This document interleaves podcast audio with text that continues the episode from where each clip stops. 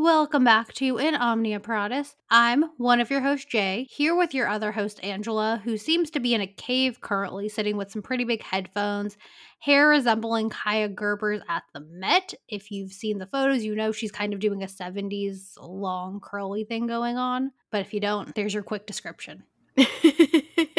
so, to give a little bit more color and context to this cave, I am currently sitting on my kitchen floor adjacent to my kitchen table, almost under it, because all of my kitchen chairs are currently spoken for by various boxes and luggage because my mom and I both started different cleaning projects here in the kitchen. So, I don't know if this is going to sound once I'm finished recording, but like anyone on TikTok who knows like the current trend of that like wiggle wiggle song is kind of how Angela sounds like with an auto-tuned fishbowl. It might just be in a recording situation or it might be how she sounds the first minute of the pod. So it'll be an exciting experience for all of us. Oh god. I don't know the wiggle wiggle, but I am now concerned. Just a little T-Pain action. It's all good.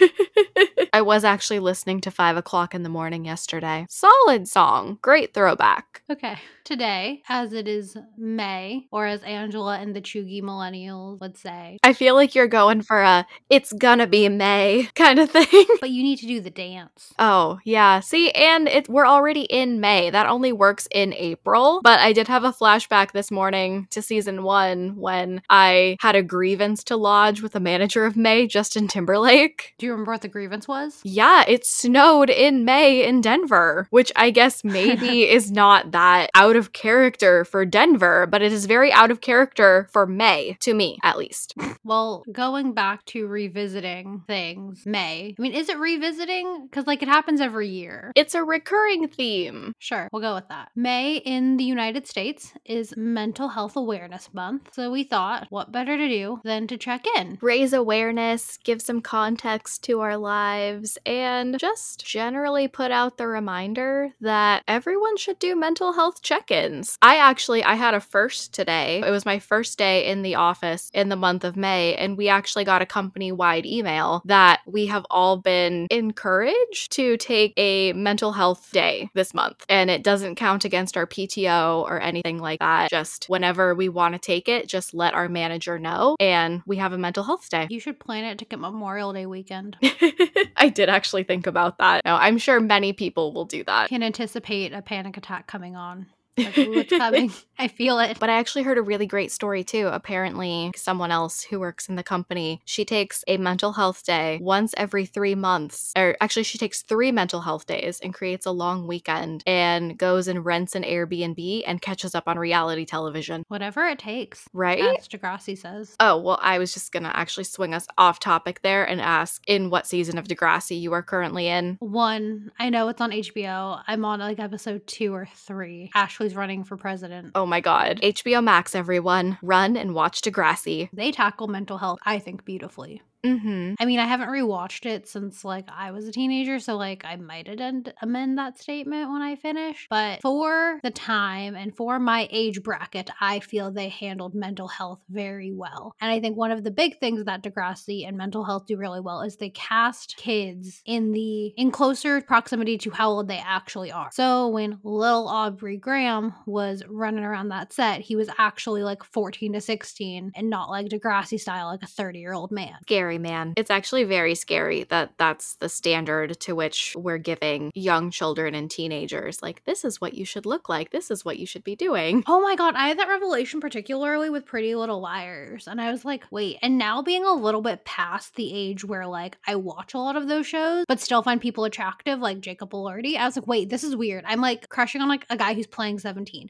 but he's actually like 24, so we're all good. But like it's weird because I'm used to everyone playing younger, being around my age or older, and soon enough we're gonna age out where these people are still gonna be younger and playing even younger. Oh my God, seriously. So I am actually watching Pretty Little Liars right now. And one of the things that I was kind of always aware of, but didn't necessarily hit so close to home, they have so many inappropriate age gap relationships. When they were 14, Yes. they were going to college parties and hooking up with guys who were like 18 plus, No, no, Angela. Like You were 21 doing the plus. So let's not call it Oh my God. For the record, I was not. But no, so wink, like wink, nudge, nudge. Spencer had the I don't even know if you'd call it a relationship, but like a flirtationship with her older sister's boyfriend who was like a- Fiance. oh, I wasn't Or even talking Wren. about Wren. I was thinking about Ian. Oh. So like she was 14 and he was in his junior or senior year of high school when they kissed. Ew. And he was actively hooking up with Alison, also 14. Who actually played her age? She was the only one on the show who did. Really? She's my age, I think. Oh wow. Okay. Or maybe a little younger. I don't remember. But she played the age, whatever age Sasha, whatever age Alison was, Sasha was. Okay. Alrighty. Anyway, let's move on from Angela's number one coping technique, deflection, and go back to what this episode's all about.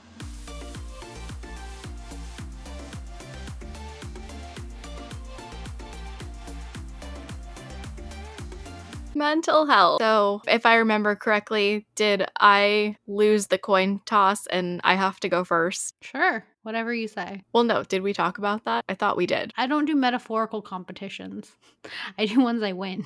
Oh, okay. Like how Bad Habits is not used in the Bridgerton season two album. Okay. Okay. I, I'm telling you, Netflix did one of those things where they switched the songs out No, after. they didn't. Yes, they did. They- I I no okay. I watched Bridgerton the morning it came out before my dental surgery, and I finished it that night. I finished it before you even started, and they did not use "Bad Habits" by Ed Sheeran. Okay, but the key words in that statement you had dental surgery. There was anesthesia and pain meds involved. I was on my third rewatch by the time you started, or second. Were you really? I watched it the day, and then I think I skipped Saturday, and then I think I watched it again Sunday in preparation for our episode. Oh, yeah, because I don't think I watched until Sunday. I think I rewatched like the first one originally, because or the third one, because I think I watched one and two pre-surgery, and then three through eight after. So 4 I was mm-hmm. a little loopy on, so I rewatched that one. But either way, no bad habits to be spotted. Netflix Bridgerton, I'm looking to you for some vindication here. So if you did switch the tapes, you gotta let us know. And lower your prices, please. Seriously, oh my god. Especially if they're gonna start charging us. What's gonna happen when we can't share streaming services? We don't share streaming services, Angela. What are the heck are you talking about? Oh, right. We don't do that at all. We just visit each other and log in, and then we log out promptly when we leave. Hear that, Russia? It's all good. It's taken care of. Okay, so back to mental health. So I was actually thinking about this on my train ride earlier, and I think the one phrase I can come up with to sum up how I currently feel is I feel so lucky to have so many great things happening in my life right now, but at the same time, I feel so awful that I feel unhappy. Wait, that that's not the phrase. Hold on. I actually wrote this down. Okay, what I got from that is Angela has like so many great things happening right now, but they're all so awful and she feels conflicted. No. Okay. So here, I, I did wrote I did write it down because I knew I was gonna mess it up. I have so many good things in my life right now, and I feel like I can't be unhappy because then I'm ungrateful. Well, you are. Clearly. Totally selfish, ungrateful person. But I did the whole like Meredith Grey, I'm so blessed thing. And now obviously something like really bad is gonna happen. Do you remember that episode? I do, and it's not like not like to mansplain your mental health, but is this like a thing post your flight? Because like since January, you've been really unwell. Actually, since like last summer, you've been really unwell. Post my flight? Post your trip down south. Oh, um, maybe I don't know. You are correct. I have felt unhappy and therefore ungrateful for quite a while, but I I can't really put a pin on it. But is that like in addition to the happy and grateful or like separate? Or like are you no longer putting a pin in it? Like you dropped the pin? You threw the pin over like the Titanic, the Diamond of the Sea? We we pulled the pin out of the grenade. Yeah, like I feel like it's more just kind of like an explosion and now there's all of this stuff that I don't know what to do with. But like it's an explosion of happy things? No, more just like an ex- it's both. It's good and bad. It's like there's really good things. I have my new job, which I love. We have the podcast, which I love, and it's like helping me try to like push boundaries. And I don't know, I have great friends. I have I don't know. I feel like I have all of these things and it's like I shouldn't be unhappy. And yet, there's the unhappy. I don't know if it's because of like the pauses on our bad internet. I'm like, but do you really believe what you said?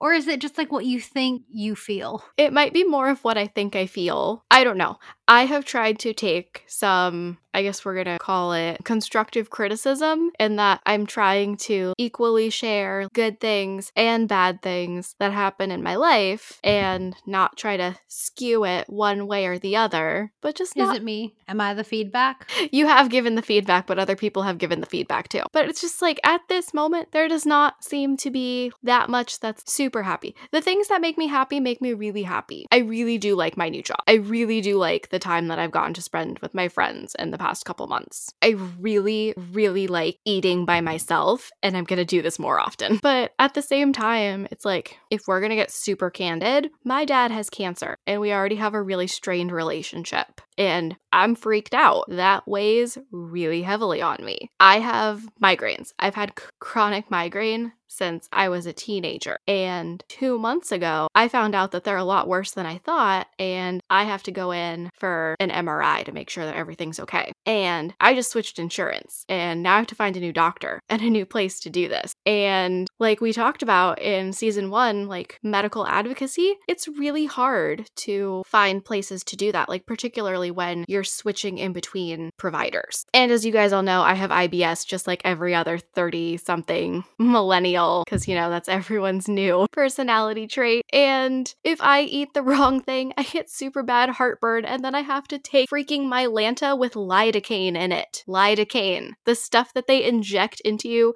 at the ER when like you're getting stitches. 10 out of 10 fan. Right? Like it really does work wonders, but like the fact that that's just like a regular go to on my counter, that freaks me out because it's like, what if one day that heartburn turns into esophageal cancer? And as you guys already know, I'm kind of a hypochondriac. Yeah, just a quick thing. We are not giving medical advice or medical things. Neither of us are medical professionals. As we say, we go to the school of Grey's Anatomy and that's it. We cannot prescribe you anything or diagnose you. But yeah, that's my life. And it kind of weighs on me. And I'm not the kind of person that really likes to share that with other people regularly because that's a lot. It's a lot for me to deal with. Like, I can only imagine what that's like for another person to try to like hold the space for and remember whenever they interact with me. So, yeah, it's a lot. I have a thought and I have a question. Okay. Which would you like first? You can start with the question. What do you mean your migraines are migraines?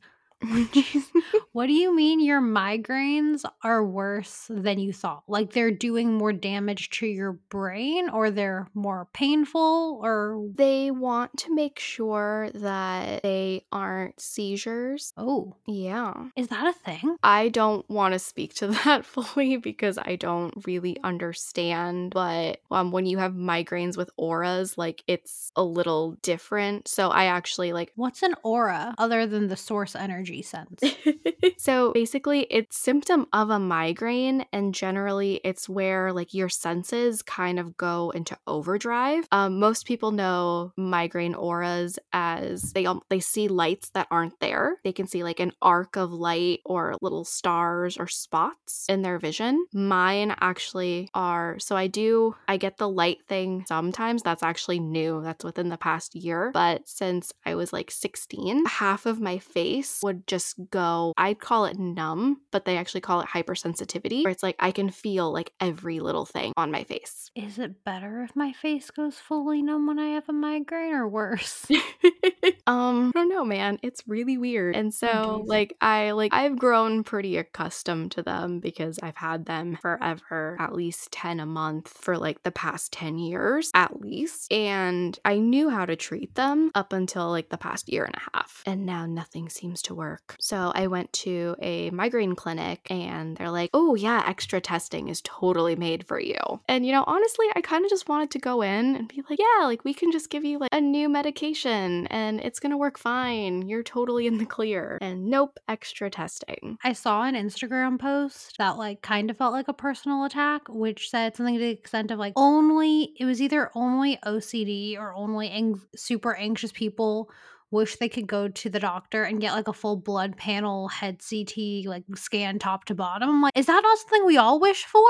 I would go in and get poked and prodded once a year if they would do like every test possible. Like, is that something only neurotic people think about? Oh my god, seriously. I was enraged when I found out that physicals after age 18 were basically you just going to the doctors every 5 years and they asking you, "You feel good?" and you say yes, and then they send you on your way. Wait, I thought you had to get them every year. I go every year. Oh, I think so at my previous provider, I think it was every 3 years, and then they told me that because I was in so regularly, I could actually do every 5 for the Oh. physical just because I was already being seen for other stuff. Mm-hmm. Yeah. So that's the thing. It's like I don't if I could remember what I was saying. Oh, happy concussiversary. Oh, thank you. Oh my gosh, that was this month. I oh, thought it was April, oh, but we hadn't recorded since then. we've come so far. I mean, we actually really have come so far. My post concussion syndrome was bad. Those are the big things in life, and they weigh on me. I wasn't sure if you were pausing or if it was lagging or like what was happening. And I was like, Oh. I'm not trying to interrupt her right now. Oh I no, trying to I pull Kanye, but like I couldn't tell if she was done. no, I think there was a little bit of a lag. You know, sometimes it's just hard to hold space for joy when I don't know. It almost feels bad to be happy. I have my comment from earlier and a new question. Okay, you may comment from earlier. My comment from earlier was you don't want people to have to hold space or you don't want to make them hold space or feel bad. That was kind of the gist, right? Yeah, I feel like I'm a burden. Great. Hold on to that point. Okay. So, like, you may think by not doing it, you're holding back your burden, but did you ever think, and I'm not saying that you are a burden, but since it's the word you chose, but your burden could be like seeping through the cracks in other ways? Yeah, probably. So it's kind of like more rather than like holding it back, it's like kind of like you're you're holding an hors d'oeuvre plate. Like, would you like my burden this way or this way? um that's pretty great analogy wonderful. I totally get that because i can like i i can see areas in my life where it's made me a little bit harder. I'm not so quick to joke or like i'll be a little bit more sensitive to things. And sometimes i think like you know it's aloof it's a little mysterious. People don't exactly know what's going on so it's something that'll pass but i don't know i suppose jay as an outsider's perspective it's like most likely is not passing Um, speaking from the people who come within a six foot pole of Angela Club, we just know not to ask. Fair, I know, which is not exactly amazing of me because I guess that falls into the realm of making decisions for other people in my life. Oh, like you don't want to hear, you're not able to understand, you won't accommodate this, and that's not fair to other people. And it's really hard to break these patterns. Serenity prayer it. No, seriously, my therapist gave me the serenity prayer that's typically used in like AA and Al Anon. And like, I had never heard, I will rave about this like forever. So sorry if you get annoyed with this, but it's like, I never heard the third part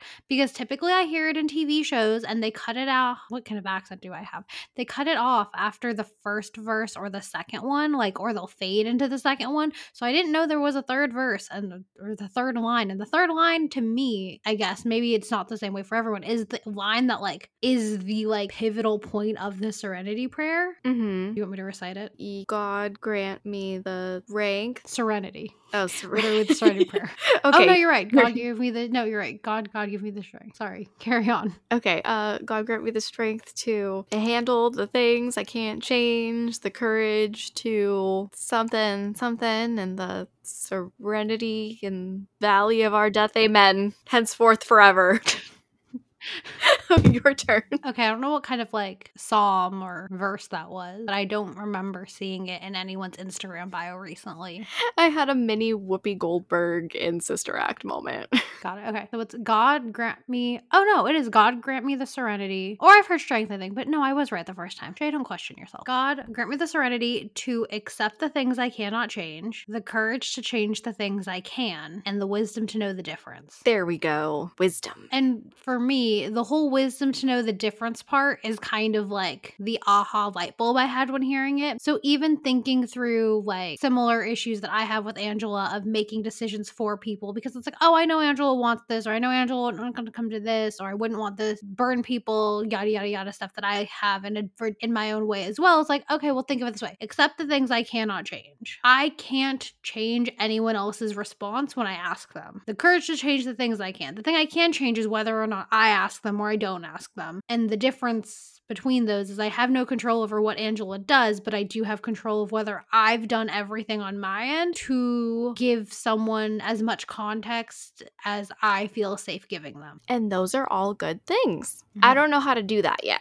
you I just use it like my affirmation every day. Like whenever someone bothers me, I just like go through it. I'm not saying that's what you have to do. Like do you do you whatever way works. But like for me, like every time like we'll be honest, every time like you or someone else would do something that would bother me, I would just like say it to myself. It's like, okay, like break it down. At the end of the day, you have no control over anyone else's thoughts, actions, or anything. So it all goes back to you, whether your mindset, what you can change. I mean, I've been learning a lot about, like, not that we're going to go over this here, the colonization of therapy and how it can be very individualistic and very capitalistic and very trauma, lacking trauma informed things. Mm-hmm. And I think that's an area to look into. I don't feel educated enough to like go on that, but I want to throw that out there because kind of saying about what you do and don't have control over is a more individualistic look at things. However, like as we stand now in society and things, being a more individualistic society, I personally believe like I'm in charge of creating my safe space and my inner peace. One analogy that Glennon Doyle uses was kind of like um, her castle with the drawbridge. She mm-hmm. gets to mm-hmm. choose who she does and does not open the drawbridge for. And I feel like that is a way to keep yourself as safe as you can emotionally. I'm not saying everyone has the opportunity and there aren't external factors that could interfere with that analogy or with the serenity prayer, but everything a lot of things in mental health, I think, have their time and place, and it's what works for you. Mm-hmm. I really like both of those. I am not very good at them, but I think that also just kind of that goes into like my mental health foundation because I remember like my in my first big therapy push, one of the phrases that was used with me a lot was you can't carpet the world, but you can wear slippers. And kind of like went back into like this avoidance thing where it's like what can you do to make yourself feel better? And so it's like how can you like slide by without getting hurt. That explains so much. wow. Which, like, I didn't love and I pushed back on a lot, but it was my first two therapists that's actually said that, both of them. I was like, is this a But thing? also osmosis. Even if you don't believe it, like, you still hear it. Like, right. we have no control over what our subconscious does and doesn't, like, take in. Mm-hmm. So if you hear it enough, yeah. Conditioning, flannel. Which we already know I'm susceptible to. Now, and then I found my third therapist who she was honestly the best, but I only got to work with her for a short time. The Jersey one? No, she was good. So I actually worked with two. One was a man and one was a woman, like most recently, and both of them were good. But it. Sorry. Gilmore Girls. Do you know why I'm laughing? yeah. What were their names? Sarah and I, I am not even gonna pretend to remember their names at this point. Just I remember that exact phrase. Like uh-huh. you got the cadence too of like, and one is a man and one is woman. Like, but what is a man and one is woman? I'll turn it into a meme for this episode. It'll be great. Oh, it was the ballerinas, right? Um, no, I think it was chefs. It was like which one did he like the most, and like the one that oh, he liked the most was the man. Mm. Yeah. But yeah, and I like to this day, like that phrase just like rings in my head just at the most random moments. You can't carpet the world, but you can wear slippers. And then my instant thought automatic response to that is, but I hate wearing slippers. So you carpet the world. Yeah. All the fun insights you make as an adult. Woohoo. Mm-hmm. But yeah, that's me. I think that's like my whole mental health update. Oh, and I'm currently waiting on a new therapist because new insurance, new therapy, trying to find the one that sticks. Um, you I can cut this out if you don't want it, but like do you have a particular style of therapy you're looking into? Um, I'm looking into a therapist who also um has some kind of background background either as like a certified nutritionist or has handled food behaviors. Oh. Mm-hmm. Oh, good for you. I I meant like EMDR, like CBT, like talk therapy kind of thing. But like, I mean that that's fine too. I just wasn't sure if you want that. I, I don't know how you feel about the going on the podcast. So I meant more like this style of therapy because we've talked about how you talked about various types before. I actually I found um, one woman. She is a certified nutritionist. She's been a therapist and nutritionist for like 15 years, and she does art therapy, which I love. Oh, fun! Yeah, so that would be really great. So I'm really hoping that she doesn't have a wait list. I just reached out to her, and then there are a couple other people. I actually am interested in EDMR? EDM, rapid, rapid, EMDR. EMDR, but I know it's like rapid eye movement, something. Mm-hmm. Yeah, so I'm interested in that. I just want to make sure that it's not a migraine trigger. Mm, hmm That makes sense. Mm-hmm. Well, thank you for sharing. I think a pro that I learned on TikTok today, and again, fact check TikToks. Um, what we do is not trauma bonding because apparently trauma bonding is just a fancy way for Stockholm syndrome. Oh, God. Yeah. So, um, anytime I said that Angela and I have trauma bonded, I am now going to retract that statement. If what it really does mean is we have Stockholm syndrome, I feel capable of leaving Angela whenever I feel like it, and I hope she feels the same. Thank you for this interruption. Oh, best fact check ever. I mean, like I said, it was one guy on TikTok who said like people are using trauma bonding in the wrong way, like how we use gaslighting and all these terms in the wrong way, Mhm. or like overuse them, which I completely agree with. But like my understanding of what trauma bonding was was like when you start out bonding over your trauma. So it's kind of like when you and someone bond over like hating the same person and that that person is no longer a factor. Like, what friendship do you have? So I thought it mm-hmm. was the same thing with trauma, and therefore the term would be trauma bonding. But if it is a Stockholm syndrome thing, like from like an abuser and like an abused victim, that is not what we do or what we have. Live fact check. Angela, can you confirm you're not here against your will? I, I am not here against my will. This is completely consensual. Thank you. Well, no, that's Wikipedia. We do like Wikipedia, but we're not gonna. I think we have been using trauma bonding incorrectly. Well, then so has the rest of the world. I mean, that really doesn't surprise me. But like you've heard it the way I thought it was used too, right? Yeah, but remember, I also went to a school where once a year they made you spill all your deepest, darkest secrets to everyone in your class and then swore you to secrecy and said that you were bonded for life because you now knew each other's pain. Well, see, that does really more sound like Stockholm syndrome if you ask me. Oh my god, seriously. I actually I watched a little Netflix indie film that actually parodies one of the camps that we went to, Kairos. Ooh, what is it? Let me look it up. I know Natalia Dyer is in it and that's why I watched it. You could tell me later. Okay. It's fine. Don't waste your internet on other things. Oh, yes god, yes. So it's dirty. No, it's not. Oh. But yeah, anyone else who's ever been to Kairos, if you listen to the podcast and you want to talk to me about it and how maybe it wasn't the best thing that ever happened to you, DM us at, at Omniapod on Instagram. And Angela's Reels have been doing so well on Instagram that, like, maybe some of you might actually have that experience. I will keep making reels just so I can find people to talk about some of these things.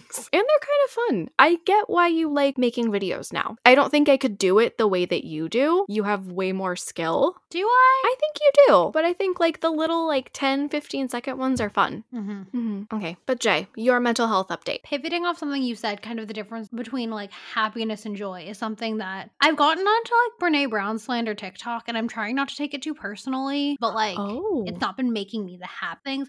And I get what people's complaints are. And they're like, the thing that I hate the most about it, and granted, I'm a bit of like an elitist person too. So I'm sure part of it is because I'm reflecting in myself of like, people like, doesn't everyone already know that? Like, shouldn't we already know that she's not sharing anything new? It's like people who are complaining on the internet. I really want to like interview an internet troll one day because like I just don't understand like how much time do you have? I was unemployed for like two years and I never like went down to like internet troll. So like what is going on in your life that you feel like you need to get it out there or your opinion on everything publicly and weigh in on everything? Again, if you are an internet troll who would like to be interviewed for our podcast, DM us at InOmniaPod on Instagram.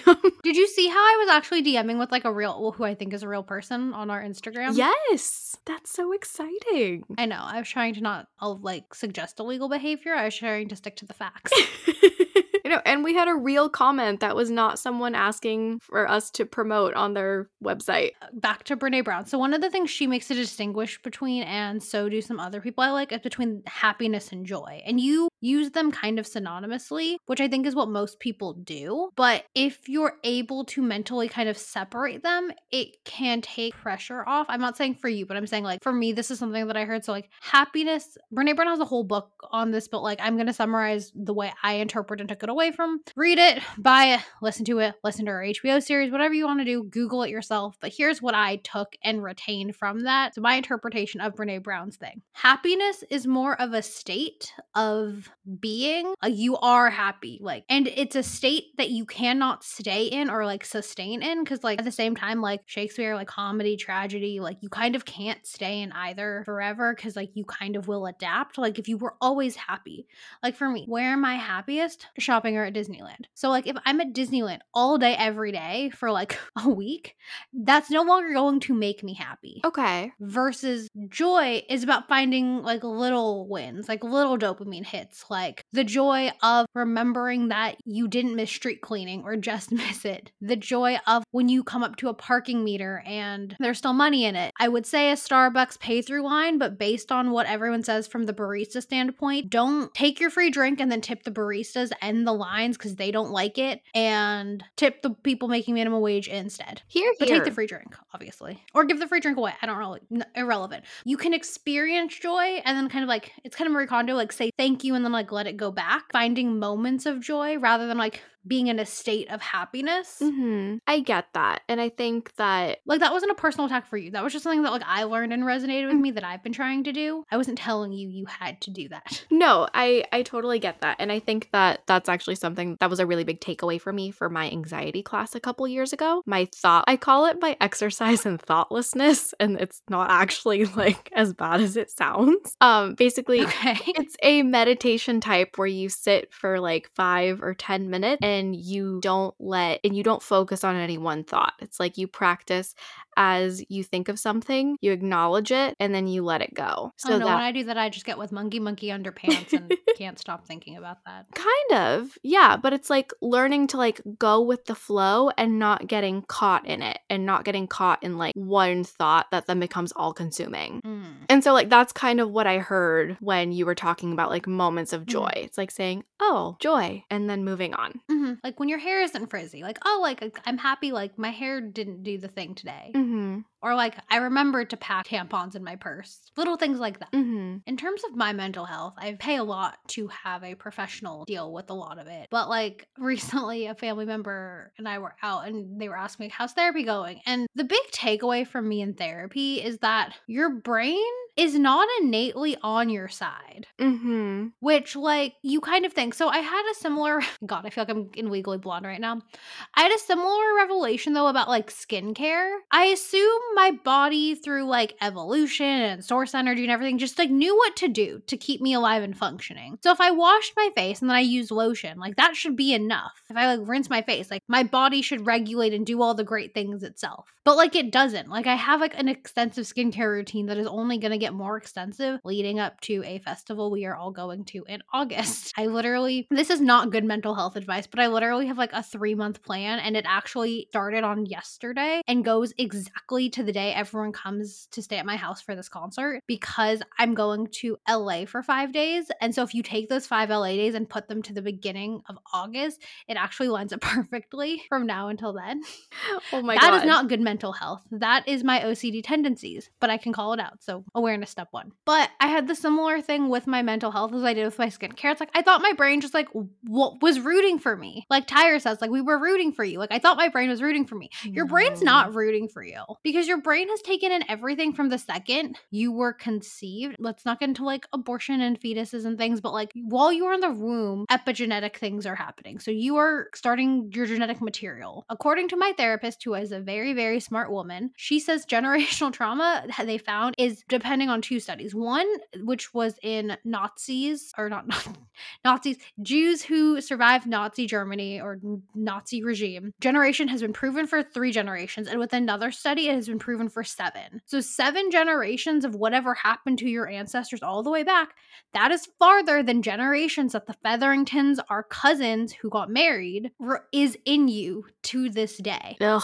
So, like, obviously, we all can't trace our lineage back that far, or some might. I'm adopted, so I definitely can't. But all of the things, like thinking about what sounds I was hearing, thinking about what it was like for me, however long I was with my biological parents, to what it was like for me in the orphanage, to what it was like for me when I came to live with my family now, your brain is making the most connections between the ages of zero and two. And so, for one third of that, I was in another country. I was pre verbal. I couldn't get, express my needs. I don't know if my needs were met. Odds are, based on stories, they weren't, whether it was getting to the orphanage, in the orphanage, whatnot. And probably if my parents planned on putting me up for adoption, they was something that was weighing on them the whole pregnancy. So all of that has formed me into the way I think and perceive the world and the way I maneuver before I could talk or even before I was in the United States. And that like is very heavy. So I apologize to whenever people are listening to this, but like it's something I've had to kind of come to terms with and show myself compassion, self compassion for of like, I will never know what formed or how my patterns formed or what I needed to do to survive there. But my my thought processes formed enough so that I could at least survive to now. And now that I'm out of such a traumatic situation, like I have to relearn and redecide how to create safety because the way my brain did create safety probably has made me more like less vulnerable with people, less trusting, harder to get to know, a little bossy, probably where a little bit of my OCD tendencies come in because those things were all necessary and required for me to kind of get that early on that like now I can Marie Kondo and say like thank you very much like I don't need these as much. And you just have to do that. You have to ask yourself questions. My most recent thing is I've been having conversations with myself not like long conversations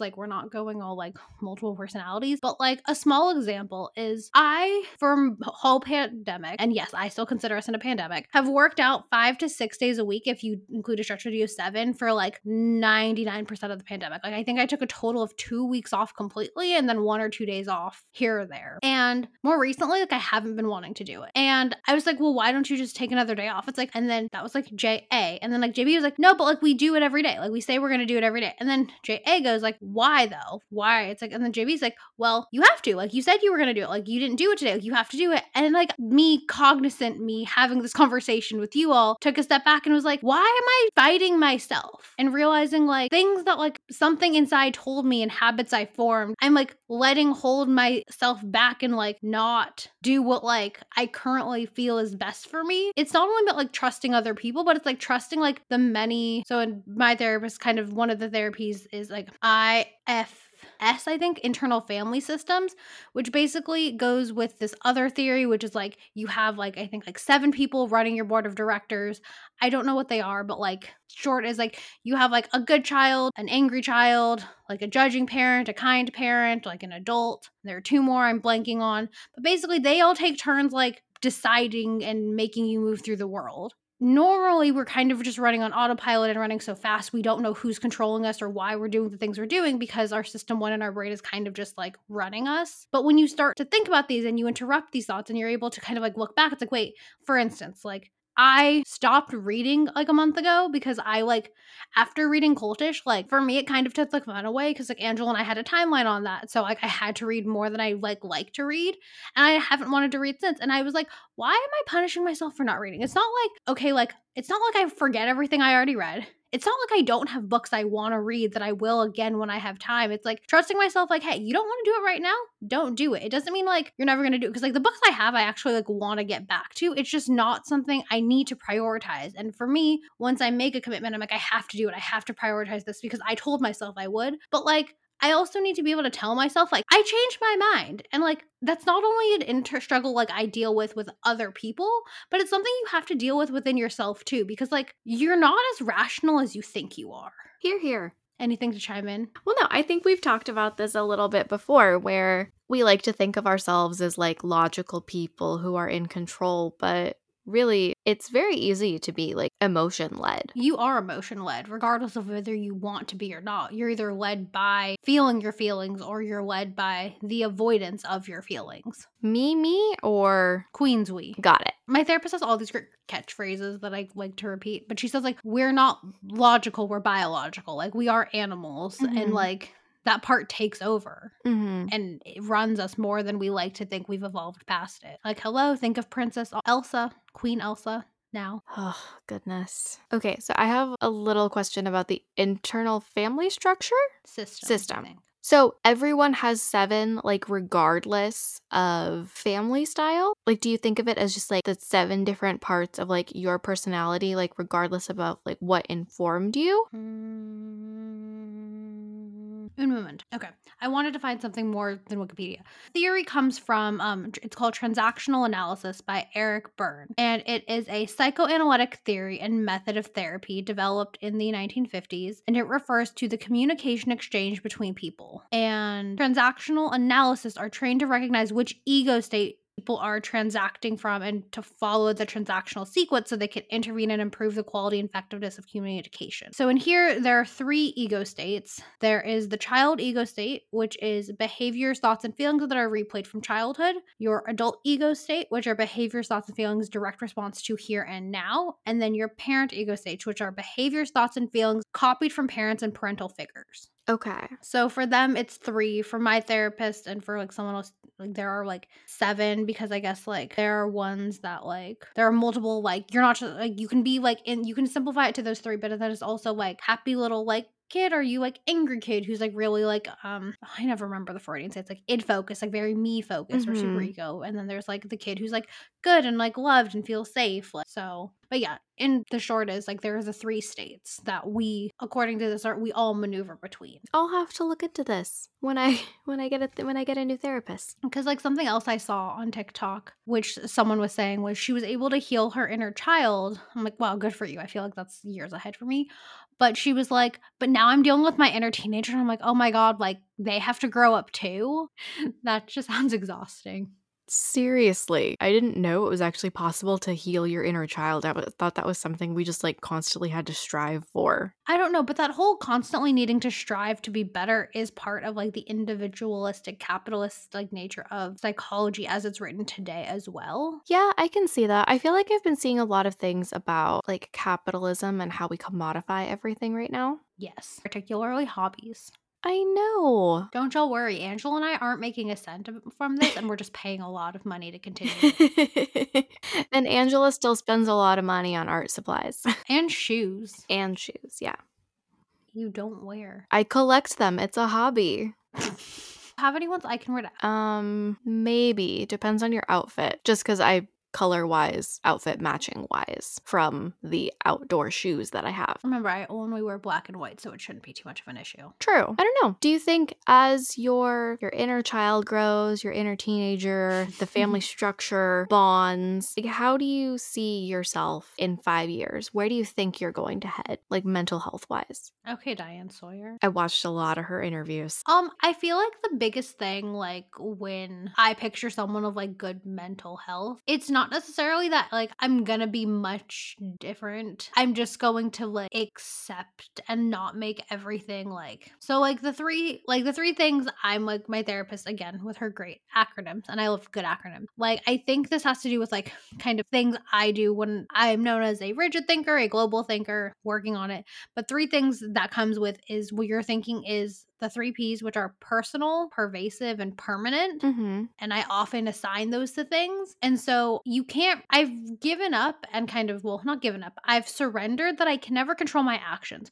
So if Angela like says something mean and I call her like a mean word after it, I'm not, don't think that's necessarily going to change. But I think what is going to be able to change is I'm going to be able to kind of resilience myself out of that state, apologize, own it, and like move on quicker and not hold on to it as much as I do now because I interpret it deeper than it needs to be. I like that. See, I feel like that's that's a much more like healthy and like well thought out answer than what I was like expecting. Not that I wasn't like expecting anything great from you, but just like when I thought about like how I would answer that question, I more conjured up like an image, like it's very abstract. When you think of your mental health in five years, as you were thinking of how you would like to answer the question you asked me, you saw a, picture. Yeah, I conjured up like a mental image. I'm on a lounge chair, orange. I'm there are orange trees and lemon trees in the background, and I'm next to a pool, and I'm wearing a giant floppy hat, and there's like all of these people like around me, and like not like chaos, but just like there's a lot going on, but it's not bothering me. Like I'm sitting there without headphones, just like resting and relaxing, and like I don't have any of my little like coping mechanisms to try and like drown out the noise or the people. I thought you were imagining yourself as Meredith Blake in the Parent Trap, like where she's in the hat, like in the pool, and like is gonna like look up and see Hallie Oh my for the first god. time before you said all the people were there. I mean, I watched The Parent Trap like every other week as a kid, so that's probably like where this like mental image is originally rooted. I probably deep down identified with Meredith Blake. And now you're older than her. I know that terrifies me. But end this episode, fun little thing that like I recently heard about that another friend texted me about. Did you know some people like can't conjure images in their minds? And you don't know what that means. It's kind of like when you ask someone like how painful something is, like you never really know like what that means. But like allegedly there are people who like if you're like, hey, picture a red ball, they can't do it. Or like, like, zero visualization. apparently Like if you say think of a red ball, they think of the red ball. I don't know what they think about, but like I can think of it and I can think of it like bouncing in my head and then I could think of it like playing back on my elementary school. Like I can do things, but apparently like there are levels to which people can do things and it's like not we're not all the same. Like if I say like imagine a pink elephant and like we all don't think of like bing bong, everyone can think of like something, but like some people can't think of anything. Allegedly. I have so many questions. Do we know anyone who does this or can't do this? I don't know, like I don't normally ask our friends like, hey, like think of a pink elephant and describe it to me. Is this why some people have issues with like all of the setup when they're reading books? Because that would make a lot of sense. Like when people talk about like how something is boring if there's like reading like a three paragraph passage about like an entrance into a garden. I've literally told you I'm that person, and no, because I can see pink elephants and I can see the garden just oh, fine. Oh, okay. Never mind. I mean, it might be for some people, but I'm that kind of person with a book that like do not set me up too long. Like I want to know like Fair. Not that you would, but never read a George R. R. Martin book. Even that's too much for me. is that the book where you have to like flip it, bop it? No, it's Game of Thrones. Yeah, like dude can spend like five or six pages like just describing something before any actual dialogue comes in. Pass. what is your affirmation or thing you want to check in with yourself with next year? Something you learned, something you'd like to say to the people so we can head out. I was gonna say on the road, but like that sounds like Hello, going can you hear me? like, so we can. Jay? I can hear you. Oh no, hello. I can hear you. Um, okay, well, at some point, apparently, Siri was activated on my computer, so I have now lost audio to Jay. So, I can hear you just fine. Mental health, I guess we're going to call it goal for the next year, is to make strides in learning how to communicate with my friends and family about how I'm feeling and not just constantly saying it's fine, as my feelings then seep out from under the door, water of an overflowing bathtub, so that other people aren't stepping in the puddle and slipping in it. But, you know, we can actively talk about it and pull the drain, turn off the tap, all that jazz. Um, yeah, and probably just learning how to talk about my feelings in a better way than constantly making jokes and deflecting and sounding mildly sarcastic. What about you, Jay? rather than like the tub overflowing with the water, I feel like she's the person who like was trying to do a good thing. Like, I want to wash this extra fast. So I'm gonna put extra soap in the tub or in the washing machine, and then like she puts it on, and like all of a sudden there's bubble all over every room.